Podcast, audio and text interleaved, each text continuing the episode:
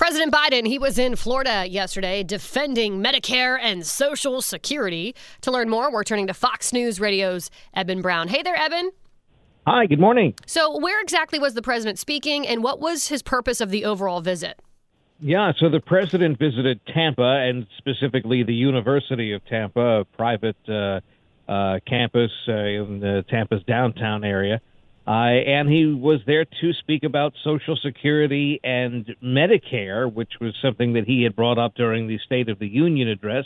I think at this point everyone is rather aware as what happened when he mm-hmm. brought that up, saying that Republicans wanted to cut it.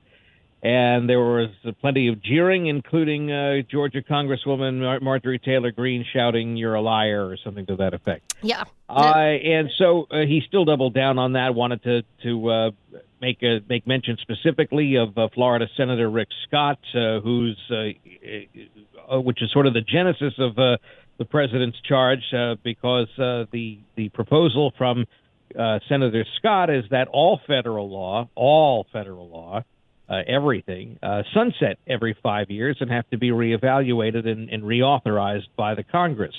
Uh, and this is uh, that would include Social Security, but not necessarily targeting Social right. Security. And as Republicans would then later retort to the president, you yourself uh, back uh, what was it the 80s uh, had the same idea, and then they showed the tape. So you know, videotape really doesn't lie, uh, especially from the 80s when we didn't have deepfakes yet. So, uh, there you go. Yeah, you know, I find this rhetoric interesting. I'm glad you brought up Senator Rick Scott because you could, you, I suppose, could say one Republican had this idea, but as you explained it, it's not even like it was these sunset laws, you know, targeting Social Security or Medicare. But even the president himself has also said that House Speaker Kevin McCarthy has been reasonable when it comes to discussions about Social Security and Medicare. I mean, has anyone brought that up to him? Did he take questions from reporters yesterday? I just no, don't. No, no, no. He he he took no adversarial questions yesterday. He he was gathered in a room of about a hundred and so people. Mm.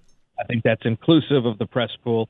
Uh, so this was not a very big crowd um, that came out to see the president Guess in Tampa, not. in Hillsborough County, Florida, which flipped from blue to red during the uh, midterms uh, and overwhelmingly voted for uh, Governor Ron DeSantis. Now, Florida Republicans, other than Rick Scott, were certainly in the president's crosshair, including uh, our governor here, uh, mm-hmm. Ron DeSantis. But uh, ultimately, there are very few people there to listen.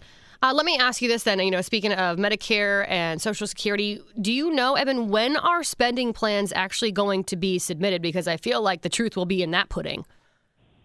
Uh, no, and you have to remember the, the, the it's the House of Representatives that uh, controls the purse. Mm-hmm. So budgets and things like that need to come from the House side.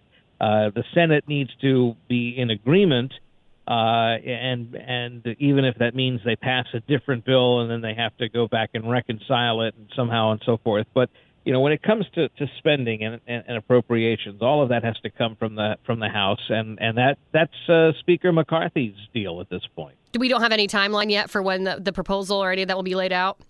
No, no, and and it's going to have to be the result of negotiations. Republicans have majorities, but not necessarily an outright right. uh, majority. So uh, there will have to be negotiations. They also have to negotiate with the White House because whatever gets passed on the in the House and eventually the Senate, mm-hmm. you know, if the if the White House is dead set against something, they're gonna, you know, the president's gonna veto it. So they often try to do these negotiations before they pass anything, so they know they're passing something that the that a president would sign.